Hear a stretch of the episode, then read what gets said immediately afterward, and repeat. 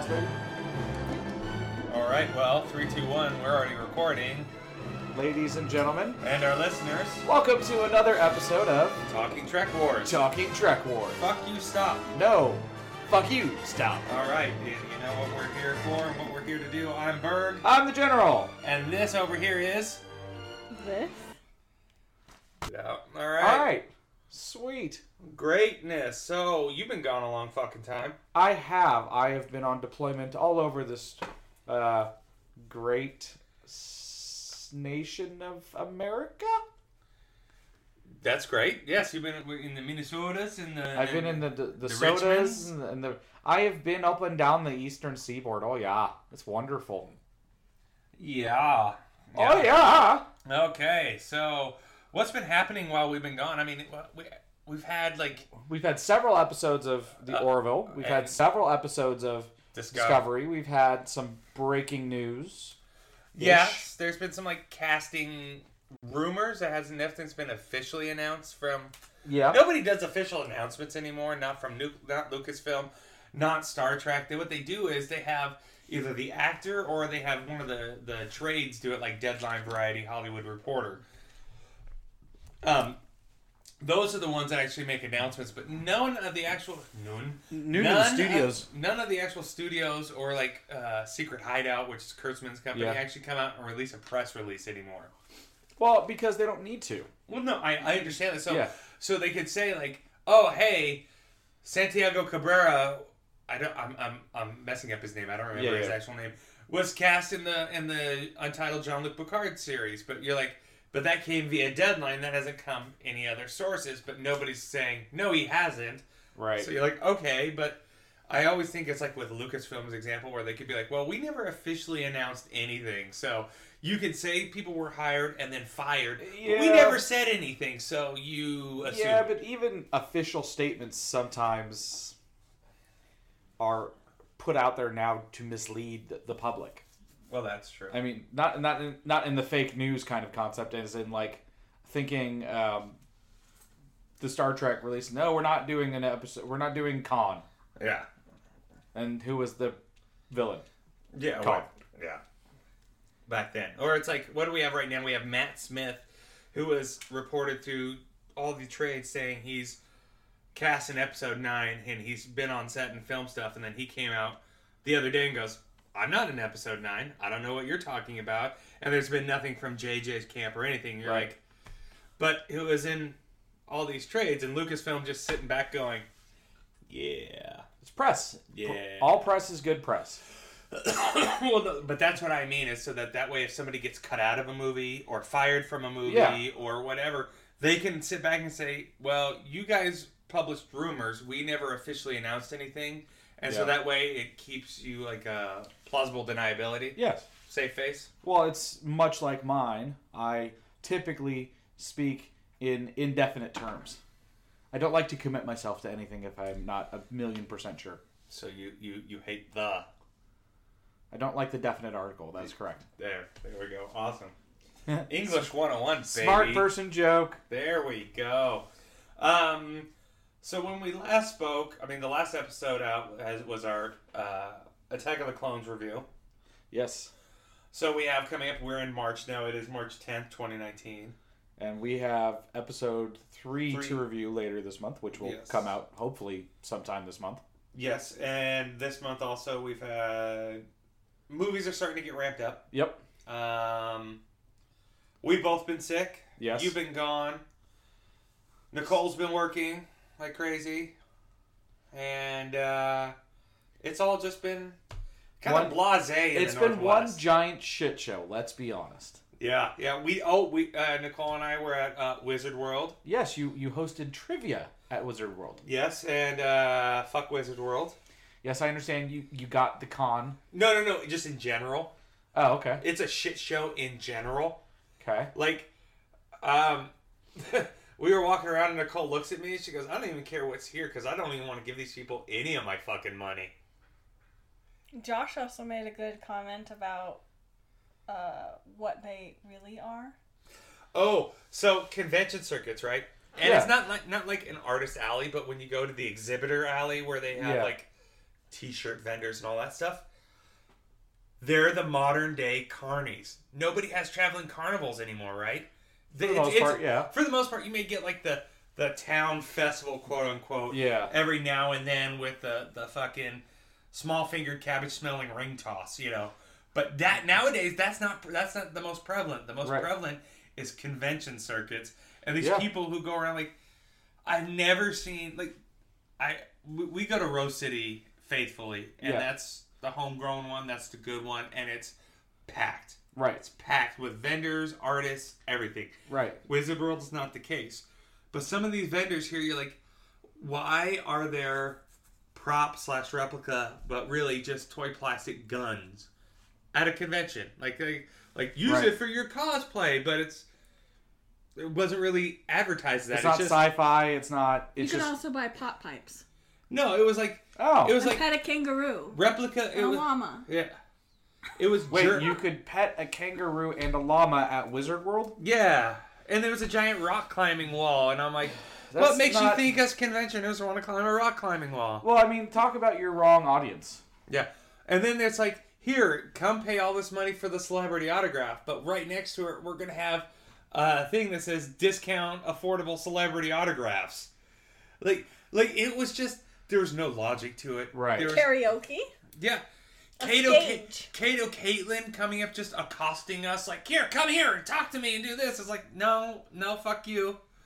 Uh, and then they had, Didn't know he was still alive. yeah, they had a DJ with a woman in a bathing suit, basically Stars doing Stripes. rhythmic gymnastics, pole dancing almost, like out front. And I'm like, and they're like, oh, it, it reminded me of dodgeball, where it's just like, oh man, that's some good family friendly affair right there. Oh, yeah. You know, like Yeah. it was that that bad, and we were just like, let's just get our trivia done. First night went really well.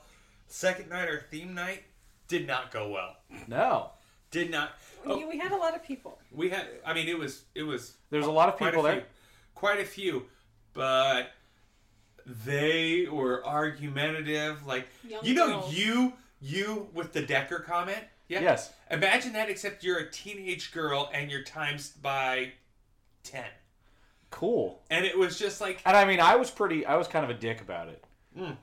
no, these she were was more. there was a lot more, but they were just like. I, I, I don't want to raise my voice too loud, but it was basically like, uh, blah blah blah blah blah question, Right. and the answer is blah. No. oh, that was too much of a register in my throat. But Right. Okay. so we'll call it Psycho Bitch. No, I don't want to be that No. too derogatory Yeah, about that's it. fair, but it's right. more um, it was more just very passionate, enthusiastic, and uh, persistent in their belief that their answer is the right answer. But there was I know. I know exactly what that's like. Now, did they provide you backup as to why you were wrong, like I did? Well, they would they Well- would they would say this is why we're right, and I'd be like, well, basically, I was still like joking or trying to joke and be like, no, well, I'm on with the microphone, so I'm right, you're wrong, haha. And the look on her face was like, And they gave me like the look of incredulity, that just like you are so fucking wrong. It's like, look, I'm not gonna argue with you. Yes, you can have the point. This is we're supposed to have fun here. This is trivia. but then it This kept isn't happening. like Death Race. kept happening with other people. And at the end of it, I was just like, Steven goes, Hey, Josh, let's see what the final five questions, let's see what the answers are. I'm like, Yeah, let's see. Just like, I, I, Yeah. but that girl, she didn't even. She wasn't even in the top five. She didn't win anything. yeah, the ones that argued the most Didn't. didn't win anything. That's even better. Yeah. But because then- I'm gonna I'm gonna just selfish for a minute. At least when Nicole and I are arguing with you, not only did we win, we won handily. I'm not, and I- I'm going to correct you on one thing there. What? You argued with me, not you and Nicole argued with me. We were I a team. I argued through him. We were a team. Okay, okay. Right. It was a unified. Right. It was a, Right. you. You were the United Federation of Planets. It was a unified front. Yes. Let's come through. Okay, but so when we're done, uh, Mitch from the Nerd Out, uh, I was like, here we have all these little trinket toys. I'm like, go by the door and give out consolation prizes, basically participation trophies. I'm like, Yeah. because these these ladies look like they're ready to get the pitchfork and torches. It's like Right. just just get them away from me. Right. Get them out of here. And this couple who flew in from Texas for the convention because It's the only one where they were going to have this many people from Buffy and Angel mm, Got it, universe cast together. So they flew up. They came up and they ended up getting third. And the the girl and the guy came up to me. They're like, "Look, like here, we looked up on the internet. Here are all the right answers." I'm like, "Yeah, either take charge of your Wikipedia fandom page, because that's where I got all these answers." Right. or pay attention to the question better or one of them i did word it wrong i did i did Yes. i did create that mistake again um and i'm and i said that up there i'm man enough to admit like you are absolutely right i worded this wrong even though three-fourths of the audience got the answer that i was going for knew exactly what i was Right, yeah. talking about and this person was just nitpicking minutia right. uh, and they're all like, they they came up to me like, dude, we had a great time. We're sorry. Basically, like, we're sorry. A bunch of us are a bunch of a holes. Right. I was like, okay, great. That made me feel better. But we were, we were like, should we go back in? We were talking with Steven and Mitch. Should we go back? Like, no, let's get the fuck out of here and never come back. Yeah. You know, it's like, oh, our our weekend passes are good for fr- for Sunday too. Nope, nope. We're gonna go see Alita Battle Angel instead. Seems like you ended up with a better plan. How Yeah. was that, by the way? You, you I know mean, what? Obviously, it is a sci-fi based movie, so It's a manga Eligible. manga property. Uh, you know what? There was there was. there was there was some parts where you you could definitely tell needed a little bit more reworking. Right. Um, but I thought it was highly enjoyable. Uh, great visual aesthetic. I only had issue with one actor, and it was the guy who played Hugo, her boyfriend. Okay. um, and some of the love story was a little bit much, but It was a little awkward. Yeah, it just seemed, Okay. you know, whatever, but still good, enjoyable, action packed, great visuals. It was it was nice. Dope. It was serviceable. So before we get into all the other stuff, we went, we just got back from seeing what Yes. movie? Yes. What movie? Captain Marvel. Captain Marvel. It's like we practiced that. Not really, but let's go with it again. Um, first, Captain uh, Marvel? Let's do. Let's do. I'm still okay. Uh, caveat: Jeremy and I are still sick, so we're trying to get over. it. My brain is not working as well as well. Never mind. Yeah. Before the drugs? Like all the drugs? No, I'm just. we're just not firing on all cylinders. Excuses. We're not firing on all cylinders this so morning. it's a normal day. Pretty much, it's like the last couple episodes for me. First impressions, we're gonna do quick. We're not gonna do huge spoilers, but let's just Yeah, yeah. Spoiler free. Um, visually stunning. Okay. Uh, I thought it was well framed and well shot pretty much throughout. I enjoyed the pl- tiny plot twist that isn't a plot twist if you've paid attention to other movies, Yeah. but in the context of this movie alone is a plot twist. Mm-hmm. Uh, I thought Brie Larson executed the character. I wouldn't say she blew me away, but I thought she executed the character. Yeah. Um, I think Sam Jackson, from an acting perspective, is once again the standout in the film. Okay. That's good. Yeah. Okay. Yeah. Nicole, uh, spoiler free review feelings? I thought it was very visually pleasing and just overall good. Okay.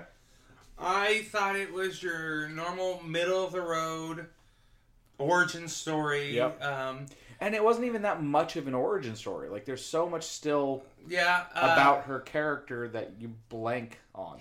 Usually that comes in later too when they interact with other characters in other movies. This Maybe. movie, this movie, I think your closest example is Captain America: The First Avenger, where it's the lead up into the Avengers event movie. You have to like, we have this big plot piece that we Yeah. need to introduce. So at times it felt like three quarters of a movie, Yes. uh, or it felt like a, a rushed pace Yeah. to get like, oh, that's right, this is gonna come big in this next movie, and we don't want to spend time with exposition in that movie, so here's this real quick. Yep. Um, but for the most part, I found it most enjoyable. I thought Ben Mendelsohn was the biggest standout in the movie. Yeah, I could see that. Um, uh, and I think the humor worked for the majority of the movie. I don't think I think Brie Larson did a good job. I think the writing was more of an issue and not her acting. yeah. Uh, like like her dialogue seemed all stunted to me. Like it didn't seem very Would you say it was almost wooden dialogue? It, it could have been. Yeah. Yeah. Yeah. Yeah. We know we know some of a franchise that was really good at that. Yeah. So there's um, but it overall it's an enjoyable movie. I think Absolutely. They, I think I, I I don't I don't like '90s nostalgia. I'm not a '90s nostalgia person. We were we Yes. lived that decade. We were it was a seminal decade for us Yeah. coming into you know adulthood. Yeah. So I, I guess the fact that now, like when people, you could hear people's audible reaction Yeah. to certain things that are '90s ephemera, and it's Yeah. just like, okay, let's move on. I only had it one time. It was when she was walking through the blockbuster. There was a video cassette on the backside, and it was a movie that she and I just watched last night. And I'm like, Got it. I go, hey, first night, first night. Nice. Um, it's it's definitely a film that I anticipated it to be. Yeah. And I say that partially because on its own it's probably better than we give it credit. I think you guys and I are all on the same page. We have a little bit of superhero movie fatigue. Right? I don't know if it's fatigue or if it's just formulaic fatigue, yeah. formula fatigue. Yeah. We have an origin story, a hero, how they become a hero, what they're going off to do, how it plays into the rest of the MCU. It's like, okay, we've literally seen this about 10 times before.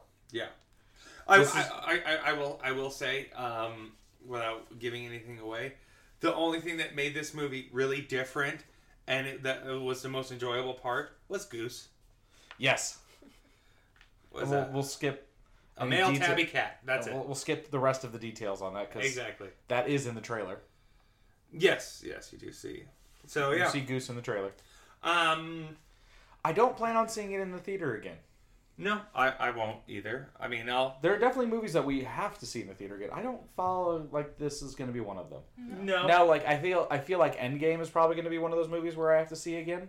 Well, we But- I mean, I only saw Infinity War once in the theater, so it's anymore like unless Yeah. it's like Star Wars or Star Trek, I kind of don't really feel the need to go multiple times. Didn't you see? Didn't you see Dunkirk twice? No. Oh. No. I It's think he unfortunate. wanted to. I think you wanted to. Yeah, that's my. Yes, I wanted to go back to see it again, but the amount, the fact is, uh, we don't have like we're not uh, uh, uh, wealthy with disposable income, so like going to a movie once is like cool. And when there's a lot of movies coming out within a year, like okay, Yeah, this is gonna be a busy year. because we got uh, March. I think the, I want to go see Captive State, which looks like a good sci-fi film. Right. Dumbo comes out at the end of the month, and then you have Shazam, Avengers, and Yeah. you just start jumping into things. So I'm gonna say something somewhat unpopular, and I don't care. Yeah. I'm just gonna say it. I am refusing, on principle, to see any of the Disney remakes, the live action remakes, right, of legendary cartoons that they are now remaking in quote unquote live action CGI. I am flat out refusing. You, did, did you not see the Jungle Book? Because that was I fucking did not. awesome. I did not see the Jungle Book. I didn't see Beauty and the Beast. I didn't. I'm not gonna see Aladdin. I'm not gonna. Nope. Bucket full of fucking nopes. Uh, I'm sorry, but I really want to see the Lion King remake. Mm-mm, nope. But you don't want to see Dumbo? You're not going to go see that? No. I, I. I do not support what they're doing. Okay, no, no, Right? Because no. we've, we've talked about this before, where Hollywood has lost its ability to truly provide us anything original. So why am I going to continue to pour money into something that is blatantly a money grab? Yeah. Okay. I uh yeah, I no, I mean I, I understand that. I am I'm most excited for like Toy Story 4 when it comes to all Disney Pixar stuff coming out. Like But that's a quote unquote new Toy Story movie. Yeah. They're not redoing Toy Story 1 in live action. I'm just really really Yeah. hoping they kill Woody. That's right. That's right. Take that anyway. He's you want. always like that. He wants Captain America to die too. So. well, he will. We Captain just- Better America better fucking die. he He, should have died die. three movies ago. Oh, I, I think he dies in Endgame. No, he, well, yeah, he has. They have to get rid of the. He's out of his. He's out of contract and he's not coming back. Yeah. Um. Well, for now. Uh. But they Well, have. but I mean, yes, Robert Downey Jr. proves that if you throw enough money at a person, anything's possible. and you don't make them do all the heavy lifting. yes. Yeah, whatever. But I mean, Captain America should have died at Civil War. That's where he should have died. He should have been missing throughout Infinity War, and he should have been brought back for Endgame. And that's you should have had the two movie gap, and he would have been the character reveal. And then you would have had Captain Marvel come in to Infinity War one, Right. and Captain America would have been the hero that they need after the snap to come back, and Yes. when they have to do their time travel whammy stuff Yes. that makes a lot more sense. And it also is more in keeping with the comic book lines. But on to your point of originality and not giving money to things, I, I fully support people to make that decision. I'm Right. Now, and I understand that the concept of there's no original stories anymore and blah blah blah. I'm talking about blatant remakes. I don't want to. I don't want to support it anymore. yeah. I, I've I've I see where that trap has gotten the entertainment industry. So I'm I'm gonna I'm gonna take my private little stance on it. No, that's perfectly understandable. Not that I'm gonna fucking infect it one goddamn iota, No, and I'm it's, sure you're not a- the only one. but I, I'm just I'm sick of it. I'm fucking sick of it. I, I will say when we were for the trailers for Captain Marvel, when the Frozen trailer came out, I'm just like I'm sitting there looking like I don't know because I don't know any of these characters. Yeah. I'm like, is this trailer supposed to make me really, like really feel something? Because I could hear the little kids near us, Yeah. like, you know, like really audible, excited, or like, I'm oh, just that- excited that another one's out of that character. but I didn't know if there was some story reason for what's going on in the trailer that it was intriguing or anything like that. Like, Plausibly, I don't know. I don't think so. I saw the first Frozen and it ended normal. I don't see yeah, why was there like, was a second, but Well, because mo- there's money. money I to be get made. that, but I'm not. I just don't. A- Again, I was just watching that trailer, just like I, I, in in the bucket of fucks that I have to give, I don't Yeah. have one to give for this. Yeah. Don't disagree with that statement one iota. All right, so let's let's fast track to be- to talking Trek Wars, what we're supposed to be doing here. Let's go with the Orville first. So in the last few weeks, we've had a two-parter, We've had yeah the the identity part one and part two about Kaylon. right? And then we've also had a a third episode. So it's been three episodes since our last recording. We've had more than that. Wasn't? Did we have? Was there the one with the the Moclan who is attracted to women? Was that the last episode we saw together? Because I think there was. Oh no, we so there's been four. I think Right. there's been four or five since we've been because we our Four. last time we recorded was the first weekend in February. So there's been four Yeah. episodes. Um, that episode to me is somewhat forgettable, honestly. I I, I, I liked it because it was our first uh, glimpse into was it Taylor? Yeah, You got a Her little bit a little finally. bit more storyline into there. And I thought it was a nice little segue before you went into the identity two parter. Right. And then and then once we did the two parter we jumped into the whole piece with the krill Yes. and our Suliban ambassador, Yes. Silas Mitchell or whatever his name is. Yes. I think, yeah. So Uh, he's done many action. Uh, Sil- what first? Forget the guy character's name. Um, he's been. Um, he was a Suliban ambassador. Yes. He was also a Cardassian, I believe, at one point. he's played multiple different species throughout and he was in uh I think he was a Kazon, maybe in Voyager. Possibly. He was in Voyager. Uh, he he he's been in everything from Next Gen on. Yeah. so. Uh, another fine character actor. I mean, just Yeah. truly great character actor. Another Star Trek alumni showing up in the Orville.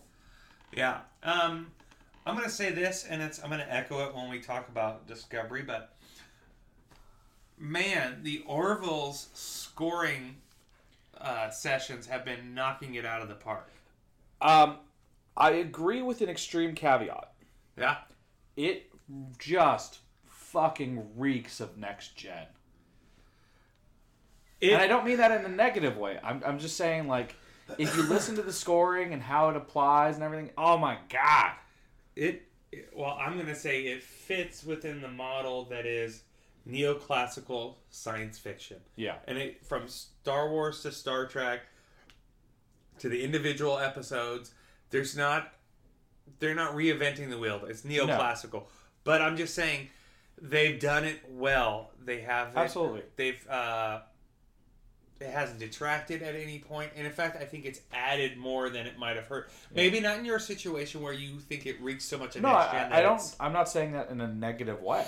I, I just, Okay. it just, it just, if anything, it, it, it brings me in a little more because it, Nostalgia. it gives that little nostalgic feel to the concept of uh, what's gone on with the show and this really in kind of intense two-parter, um, which you know really is a very cliffhangers aren't new, but the way they went about it was very Trek-like.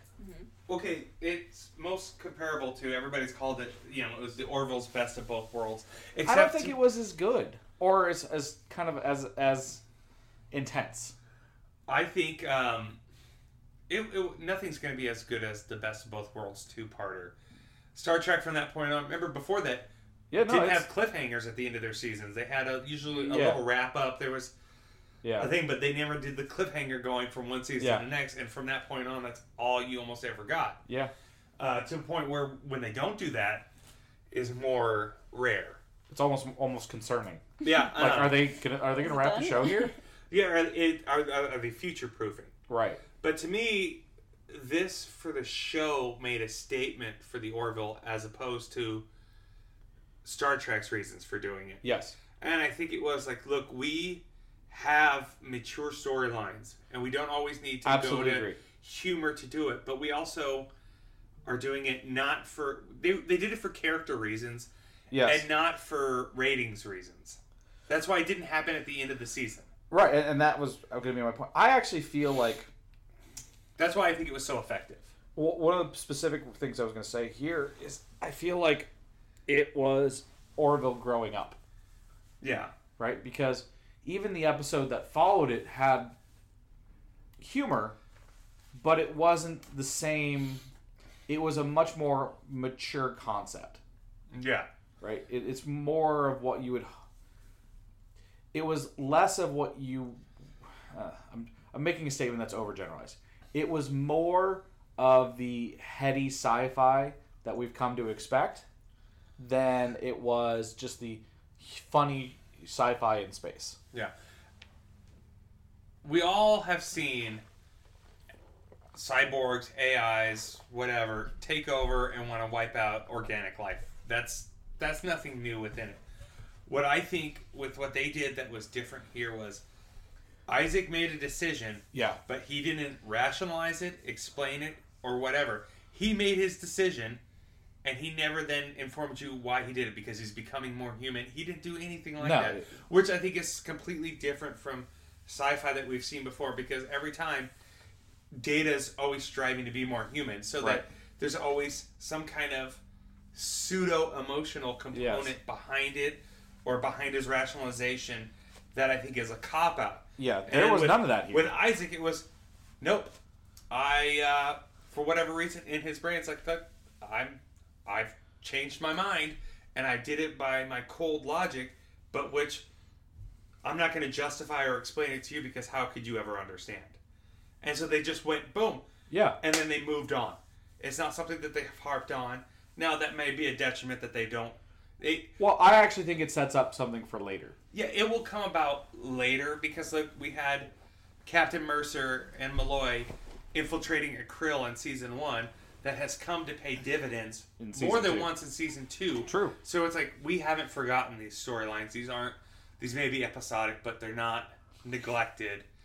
And that's why I think it's good that they haven't justified Isaac's actions. Actions. Actions. He just did what he did. Boom. Let's move on. And now, hey, look. Well, there's still ramifications. We have a potential to be bring peace with the Krill, even though they're religious fanatics. And what's the price of peace? Right. Do you how do you justify the legion of dead that have come before it? Do you make their sacrifice worth something? And you know how do you how do you uh, how do you stop fanaticism, especially like religious fanaticism? You know, do you compromise? Right. Do you how what's the best way to cure that? Maybe not even cure that, but be able to be live in harmony with that. Right. And I think that's the some great storylines that is more adult than people give credit for. And like you said, grow grown up. It, it's it's it's a grown up storyline. And I think one of the things that I th- will probably come to fruition um, is we will see the female Krill again, and the impact she's had on the Krill. I, I liken it to almost what we got with Hugh Okay. in next gen, right?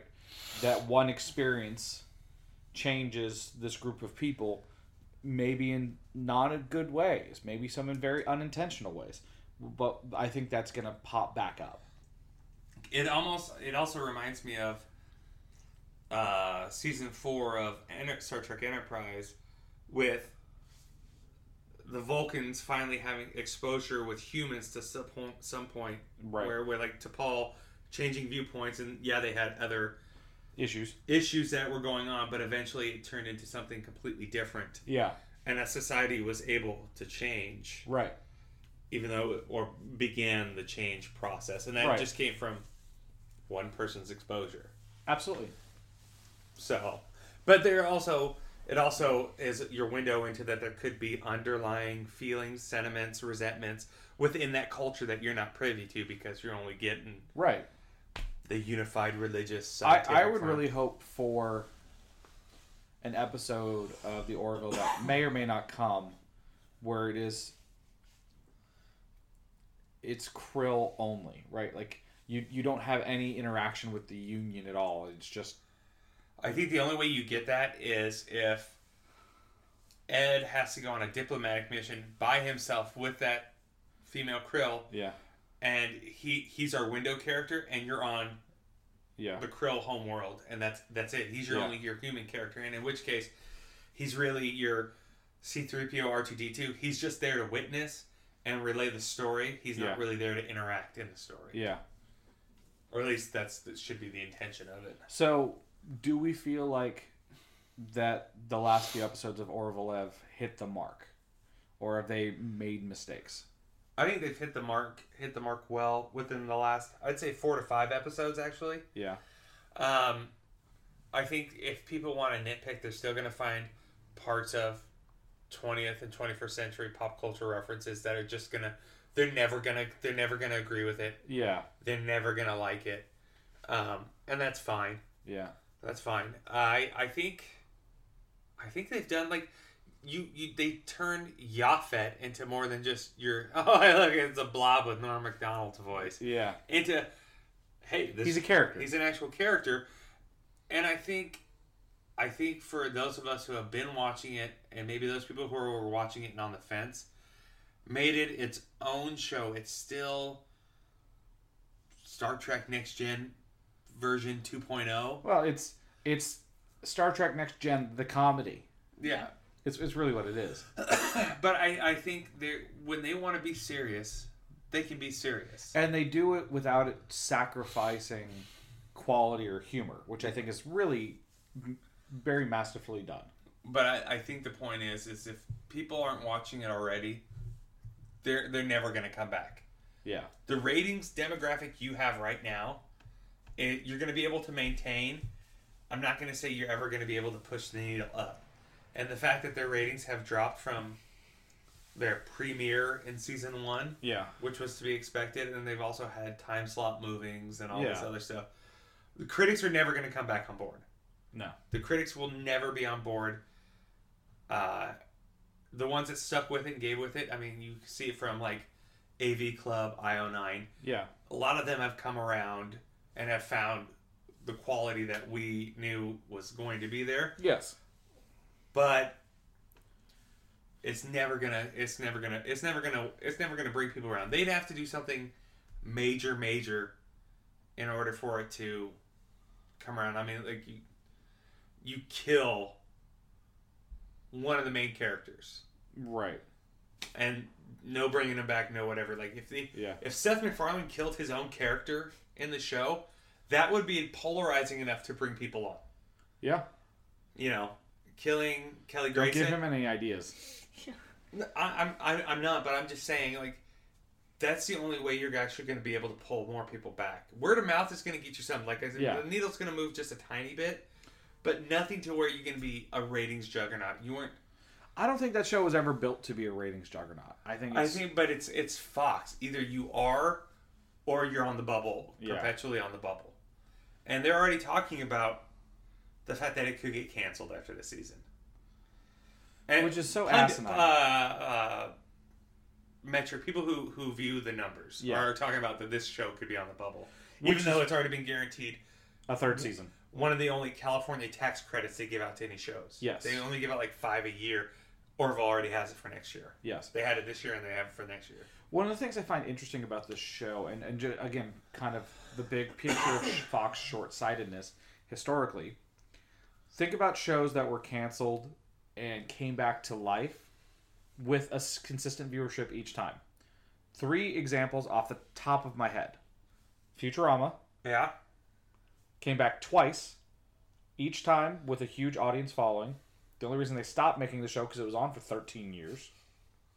King of the Hill, killed after six, brought back, again, ran for another seven years.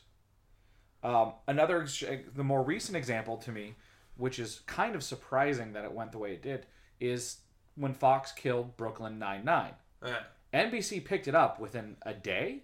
Well, it originally was an NBC property that then was picked up by Fox because Right. Fox uh, NBC paid for the pilot. Right. Didn't didn't like the pilot. Fox liked it, bought it, picked it up, and then NBC's like, "Oh, we shouldn't have done that." Yeah. So Fox cancels it. NBC's got it back, and it's got huge ratings. Yeah. It's Huge ratings. So uh, whenever I mean, you know, it's really kind of funny. You you look at Family Guy, you look at Simpsons, constantly making fun of Fox's short sightedness, and they still fucking haven't learned. well, you Hopefully now under the new Disney regime, maybe they'll do a little better. I think you're going to see a lot of changes. I hope so. Hopefully they're for the better, but who knows? We shall see. But ABC as a network isn't that much better either. So Yeah. you, you know, it's it's a crapshoot. Yeah. yeah. uh, it's it's not for whatever reason. CBS has the formula to, for repeat viewers from all de- demographics, Yeah. and especially the middle America. Yeah. They that's CBS rules that Yeah. that. You know, it's from your from your big banks to your NCISs, but that's been all the way back to your I mean, CSI days and CBS was. I Met Your Mother was on CBS. yeah, or Right. you you want to go all the way back. I mean, you talk about Mash, All in the Family. You know, Yeah. uh, the Jeffersons. They, whatever. It's always CBS has always had a different bar. They've had an ability to make things successful. To whereas you know they they may not have like Thursday night in the '90s, early 2000s when it was the Seinfeld Friends on NBC. Of course, Yeah. NBC ruled for that one evening, but Yeah. consistently CBS has always been different. Yeah. so speaking of shows that used to be on CBS, or at least a CBS owned property, Yes. let's go to Star Trek Discovery for the last part of the show. So there's been a couple of episodes, It's been several episodes several episodes. Uh, personally speaking, I found the last several to be they've all been good. Leading up to this last week's episode was somewhat forgettable to me. This week's episode pay, made But a payoff. this the, this week's episode, holy balls, amazing. um I mean, because when we left, they earned so much street cred for me this week. because before our last recording, Doctor Doctor Culber wasn't back. Culber Nope. wasn't back yet. Uh, that we were still always talking about Spock, never actually Seeing. Spock. Um, We had just met Section Thirty One. yeah, and then Sort you of. know we had the Kelpian, the Kelpian issue. Right. We've discovered about more about the Red Angel, Yes. uh, and now we have we know Spock and Burnham's history to what has happened, why they Why their they- fracture, Yeah. And we've got to touch on events from the pilot of the original series that were never really aired and only saw glimpses of in the menagerie. Yes. And we've had the best last on ever. The best last on ever. Because when this week's Discovery episode, it goes last Oh, time yes. on, Okay, yeah, and it was all from the pilot. It was all from, from- and it was the first time Star Trek has made a reference on last time on, and they showed a different show. yes. It was amazing. I, I, I, I am man enough to admit when I was watching it for the first time, I started to watch it again but fell asleep. Not gonna go there. um, drugs are bad. Uh, I started when I watched it for the first time. I literally yelled out loud, "This is awesome!" right? Like, yeah. because you kind of have this. Oh yeah, last time on, they always give you literally last time on dis- disco, Yeah. STD, whatever you want to call it. I don't care. But it threw me off at first. I was like, wait, what? What's going on? And then I realized what they were doing, and I fucking loved it. Yeah. Because you, you know, that was three years prior. Right. We needed that information Yes. uh, going into it. Not many people have seen either the cage or the menagerie, Right. uh, especially nowadays. But, uh, which is what I really love. But I want to backtrack a little bit. Okay. I want to backtrack to the Kelpian crisis. Yes. You know, with that.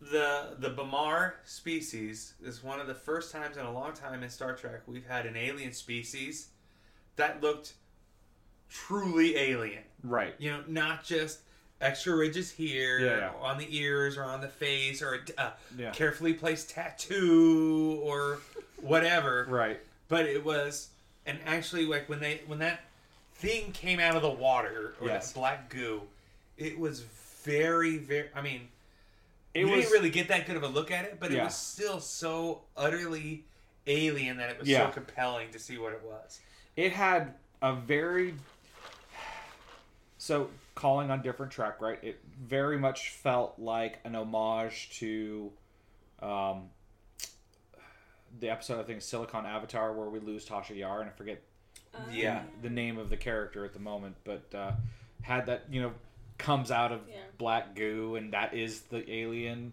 But it also reminded me a little bit of the the race the Sheliak yeah um, the the combination of the two and just a little like creepier. and it like uh, also reminded me of the tholians you know because in enterprise you actually get to see what the tholians Yes, that's right. are but in its language system like, Yeah, it's without the it, like yeah. it's just utterly alien and new and different to where you're actually like it, it actually makes it a little bit more compelling because it's just so different Yeah, no, I From 100 percent agree. from what we get on a regular basis. And Yeah. that's what I like. And it also brought a lot of questions like, hey, because we had the, I put the meme on our internet page of, you know, a mixture of Jean Luc Picard and Walter Sobchak from Big Lebowski. Like, am I the only one who gives a shit about the Prime Directive? Right. All this talk about General Order 1, and it's just like, man, we kind of bend it and talk shit about it or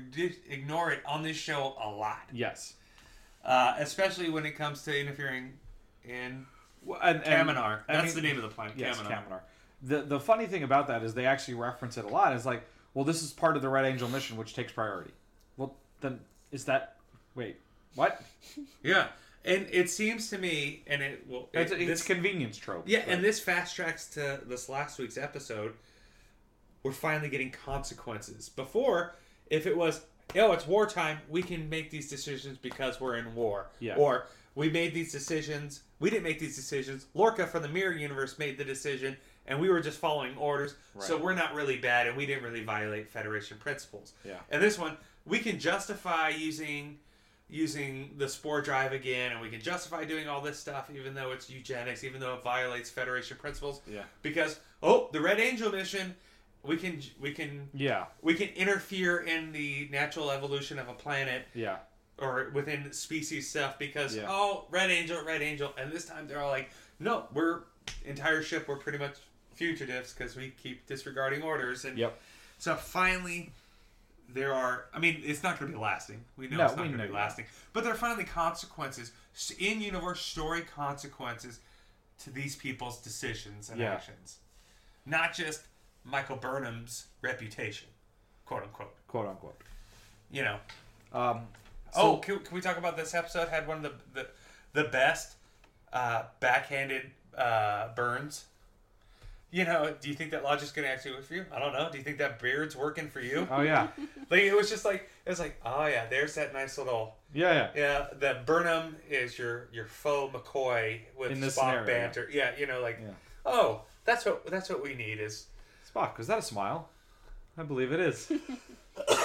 but just that when when she said that, she's like, I don't know. You think that burn's working for you? I'm like, that is definitely a sibling burn. Like, Oh, a little yeah. backhanded compliment. oh slash yeah, and question. you can like- see that they grew up together in that moment. Yeah, I, I really like that. Uh, So, what did we think of the Talosians?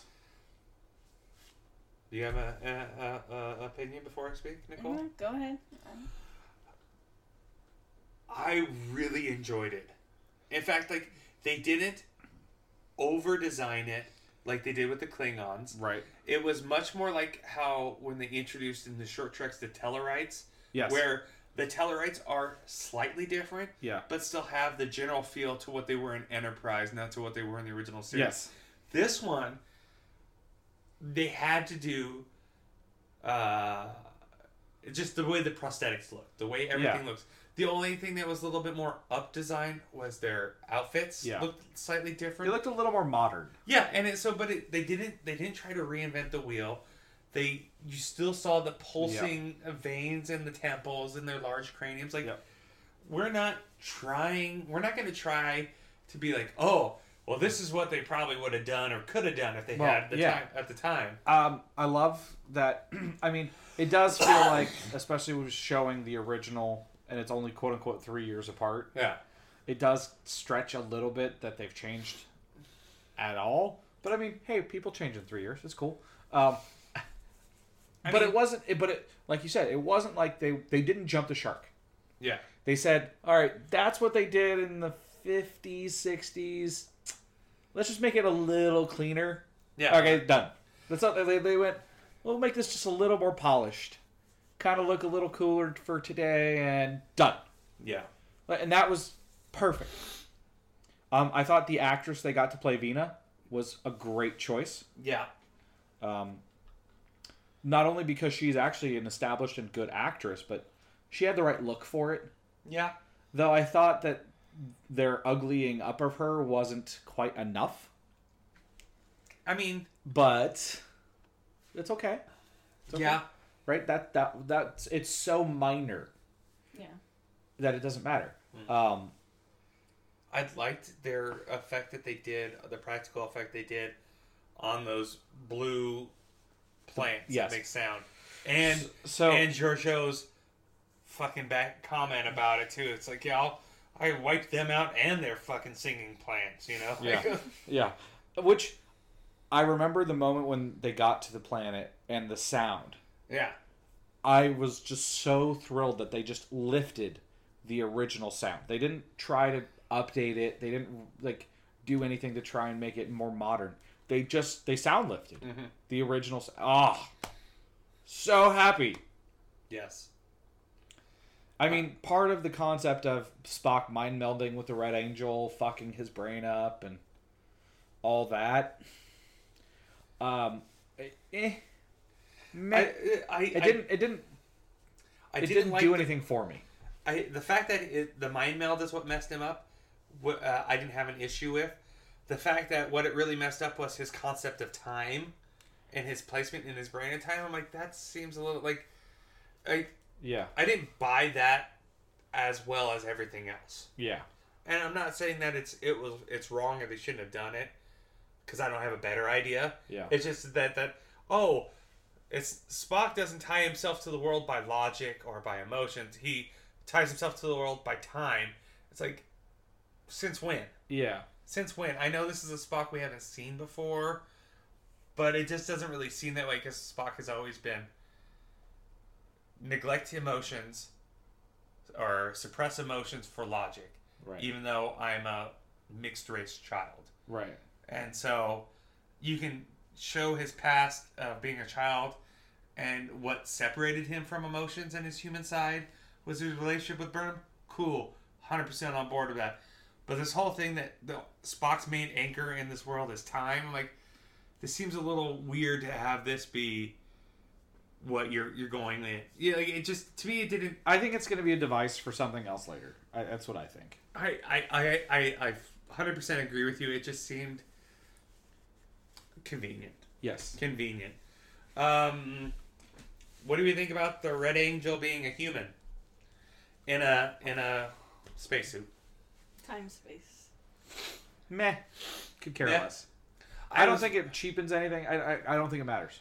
I was really, really, really, really hoping for before uh, we actually got the on the Kaminar episode where you had the clear glimpse. I was really hoping it was Zora, the AI that Discovery turns into from Calypso, Oh. because every one of those short treks episode thus far, minus the Harry Mudd one, so far has played into Yeah. has played into this season, and I was hoping that that was the time that it's Zora is like you know the the ship AI having evolved so much that after Craft had left, Yeah. that it's like I can develop a body and I know Yeah. time constraints, and I'm gonna go back because these things need to happen. And now the fact that it's human, everybody's like, is it Spock from the future? Is it Burnham from the future? We don't know if it's a human. We know it's humanoid. No, no, he said it. Spock said it's a human. Human. Oh, I guess He did, explicitly didn't said it was a human in a in a suit.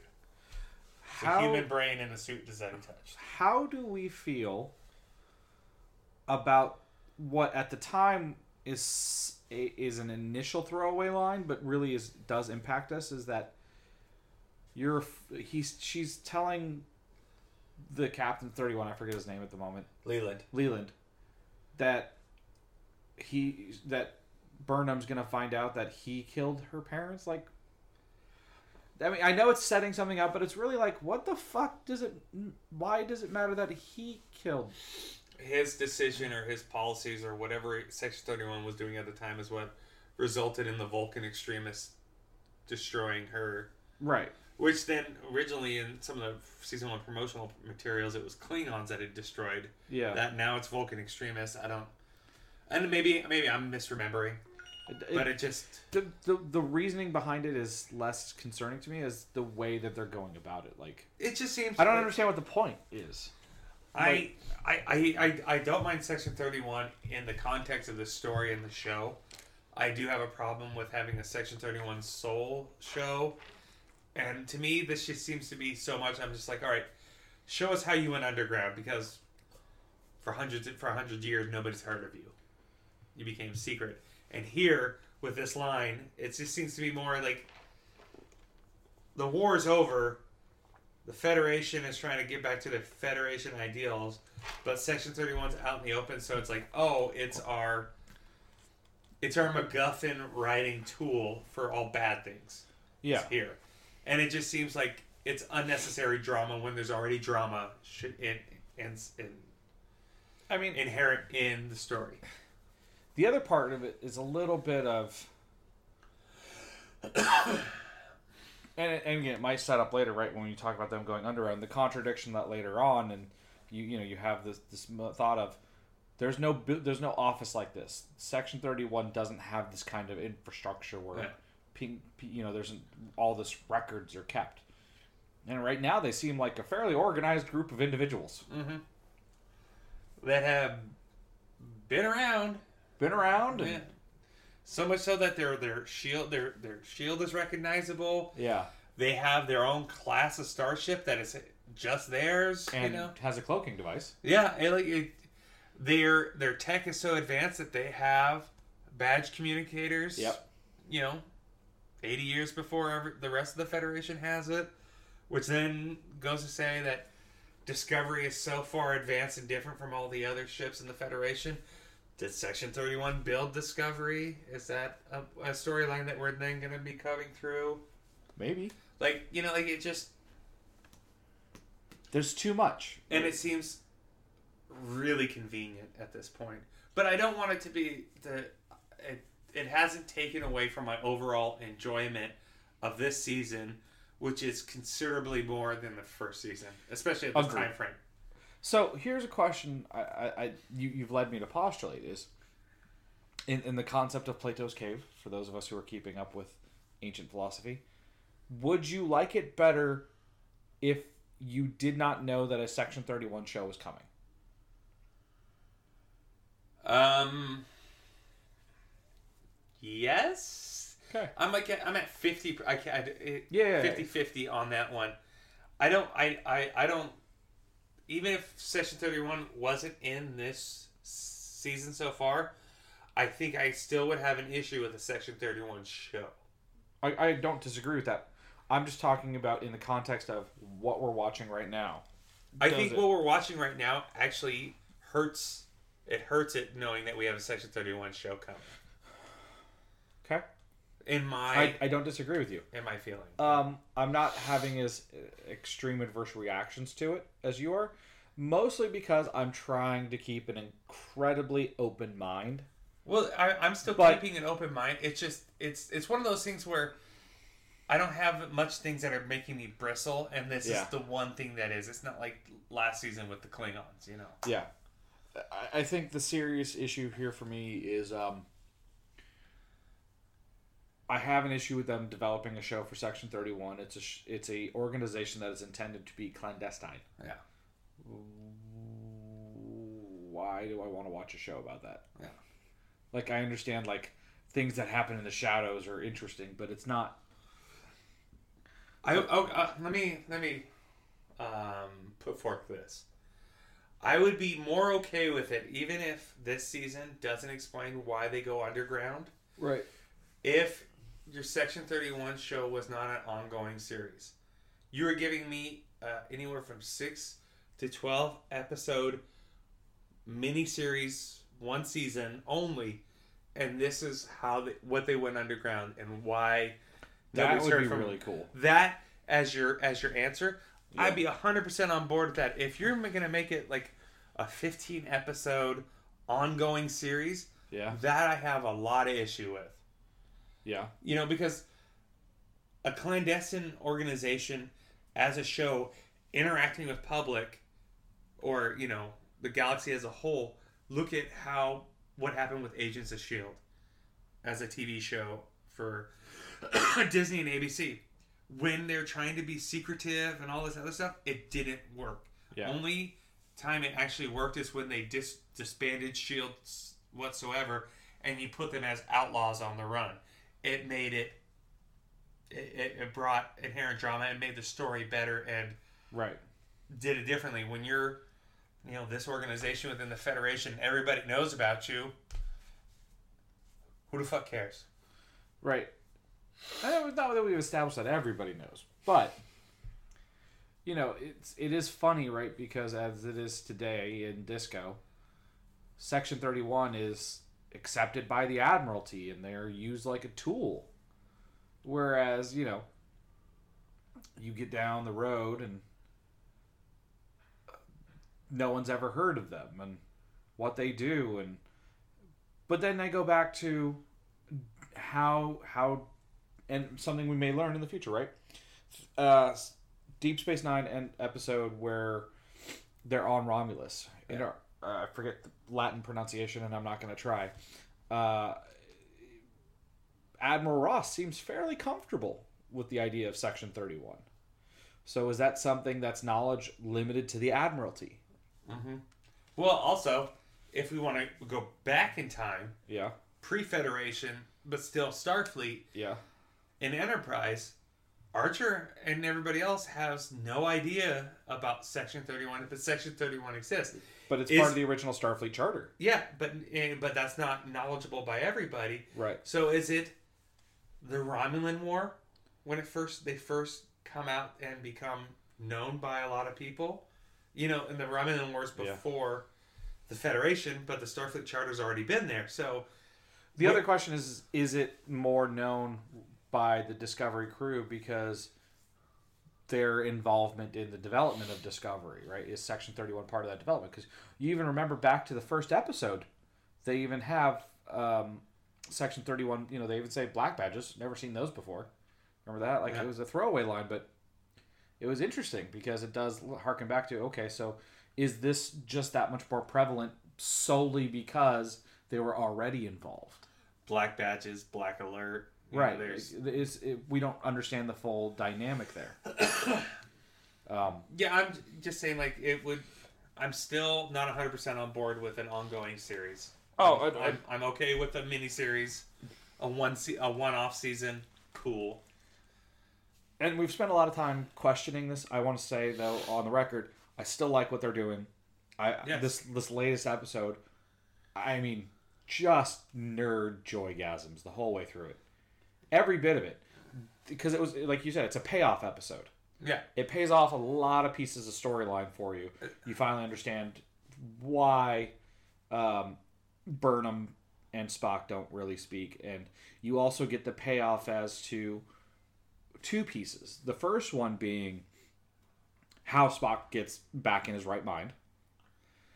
But if you really think about it, this episode draws the line better to Menagerie than ever before, Yeah. right? Because at that point, it's what, 10 years later? Eight years later? Ten years. Ten years later, From today. the events of Menagerie are ten years after him getting his brain put back together in Talos because before it was thirteen Right. years. So, so he's sitting here. He it, it better establishes his willingness to violate that space and take Pike there Yeah. because they helped him, right? They gave him his mind back and clearly understood that relationship better than anybody. Yeah. So And I it- actually think it sets it up even better. and it also helps to where in the menagerie when uh, spock's on trial he's getting the flight recorder data which is actually the Talosians showing him everything that happened the illusion and they're like dude how are we seeing this? This doesn't make any sense. And you saw about how far their projections work. They talked about that. Right. they talked about their abilities to do all that. And so Right. i thought that worked really well. It was a payoff. I think last week's episode was also Spock wasn't in his right mind when Sarek saw him, so it still holds the the episode, the original series episode Babel, um, where Spock hasn't seen or talked to Sarek in 10, 14 years or whatever. Yeah. So that still allows for that to go in. Yeah. Um, Because as far as Spock knows, he didn't. yeah, he wasn't he wasn't fully present with it. Um, And they also established that he is out of his mind when it comes to time. yeah, so it all Still works. it's all it all still works. Um, Though I don't. I think like- my, my number one thing I want to say real quick is also is I liked how Spock didn't forgive Burnham. He's like, I think it's it's actually really important that he doesn't. yeah, and, And I mean, I understand there's still episodes left, but I cannot stress enough how important it is for continuity that he does not forgive her at all. he's like he's like, oh, I, I, I, I now understand your reasons and motivations, and you were perfectly logical. Logical doesn't change anything. Like like that was very human of you, Spock. But yes, that's awesome. But it also supports everyone's angry fan theory. Why have we never heard of Michael Burnham before if it's Spock's sister? Because as far as he's concerned, she's fucking dead to him. As far as he's concerned, he has no sister. It was just a human that lived with him. Right. So why bring it? Why why bring it up? She's not a family member. Right. You know, same reason as, you know, yeah, I have I have a I have a half brother named Sybok. Sybok. Mm. He's full Vulcan that likes emotions. He was talented. That's it. Bye. See ya. Why bring it up? Like this. It actually provides a lot more um, Validity. validity into Leonard Nimoy's character and portrayal. You know, and Ethan Peck did a gr- did a, re- has done a really good job so far. I actually, some people I've I've seen some f- forums that are really angry about the fact that the the Spock, the moment when Spock smiles and people are like Spock shouldn't smile. Spock doesn't smile. I'm like, you understand that they're they're literally saying, okay, the cage existed. We're gonna we're gonna pay homage to that, and in the cage, Spock Spock, smiles. fucking smiles. Yeah. So get over it. you know, it's time to it's time to move on. Let's just let's just get going. Yeah. Uh, final final wrap up here. I think Discovery's got their score. Their scoring sessions have been fantastic as well. I think they paid off really well, I think they have. soundtrack wise. I think they've gotten better. Uh, my only gripe for the last couple ones is the look of the probe squid thing. Uh, Um, very Matrix like. you know, I don't even know. Like it was Matrix. It was Doctor Octopus type, Yeah. like it, everything. I was like, okay, cool, whatever. The fact that the the galaxy's in jeopardy again, you know, it's another another another peril. Everybody's everybody's doomed type thing. It's like, okay, I liked it better when there was a little bit more of a mysterious edge to it. I'm not saying there's not any mystery left in it, but I think what they're trying to say is it's justifying Starfleet's fear that these signals are a bad thing. so far the signals have been a good thing. Yes, but Because every time it's appeared, it's them having to learn a piece of information, something new has happened, and they've corrected or stopped something each single time. yeah, So to me, the the signals are coming from this human spacesuit entity, which are leading them to learn how to just stop the aliens of the future or Okay. machines of the future. I've got a fan theory. You all right? Look, It's not very. It up. It's not a very good one. Oh, it's okay. What if the Red Angel's Captain Braxton?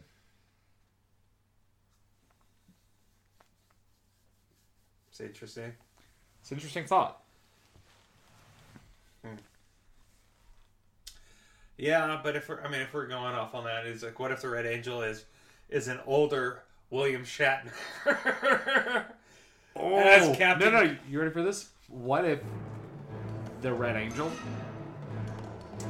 is the intro to Destiny, which was one of the working titles for the card show? What if the Red Angel is Gene Luck Pickard? and on that note. Thanks for stopping by.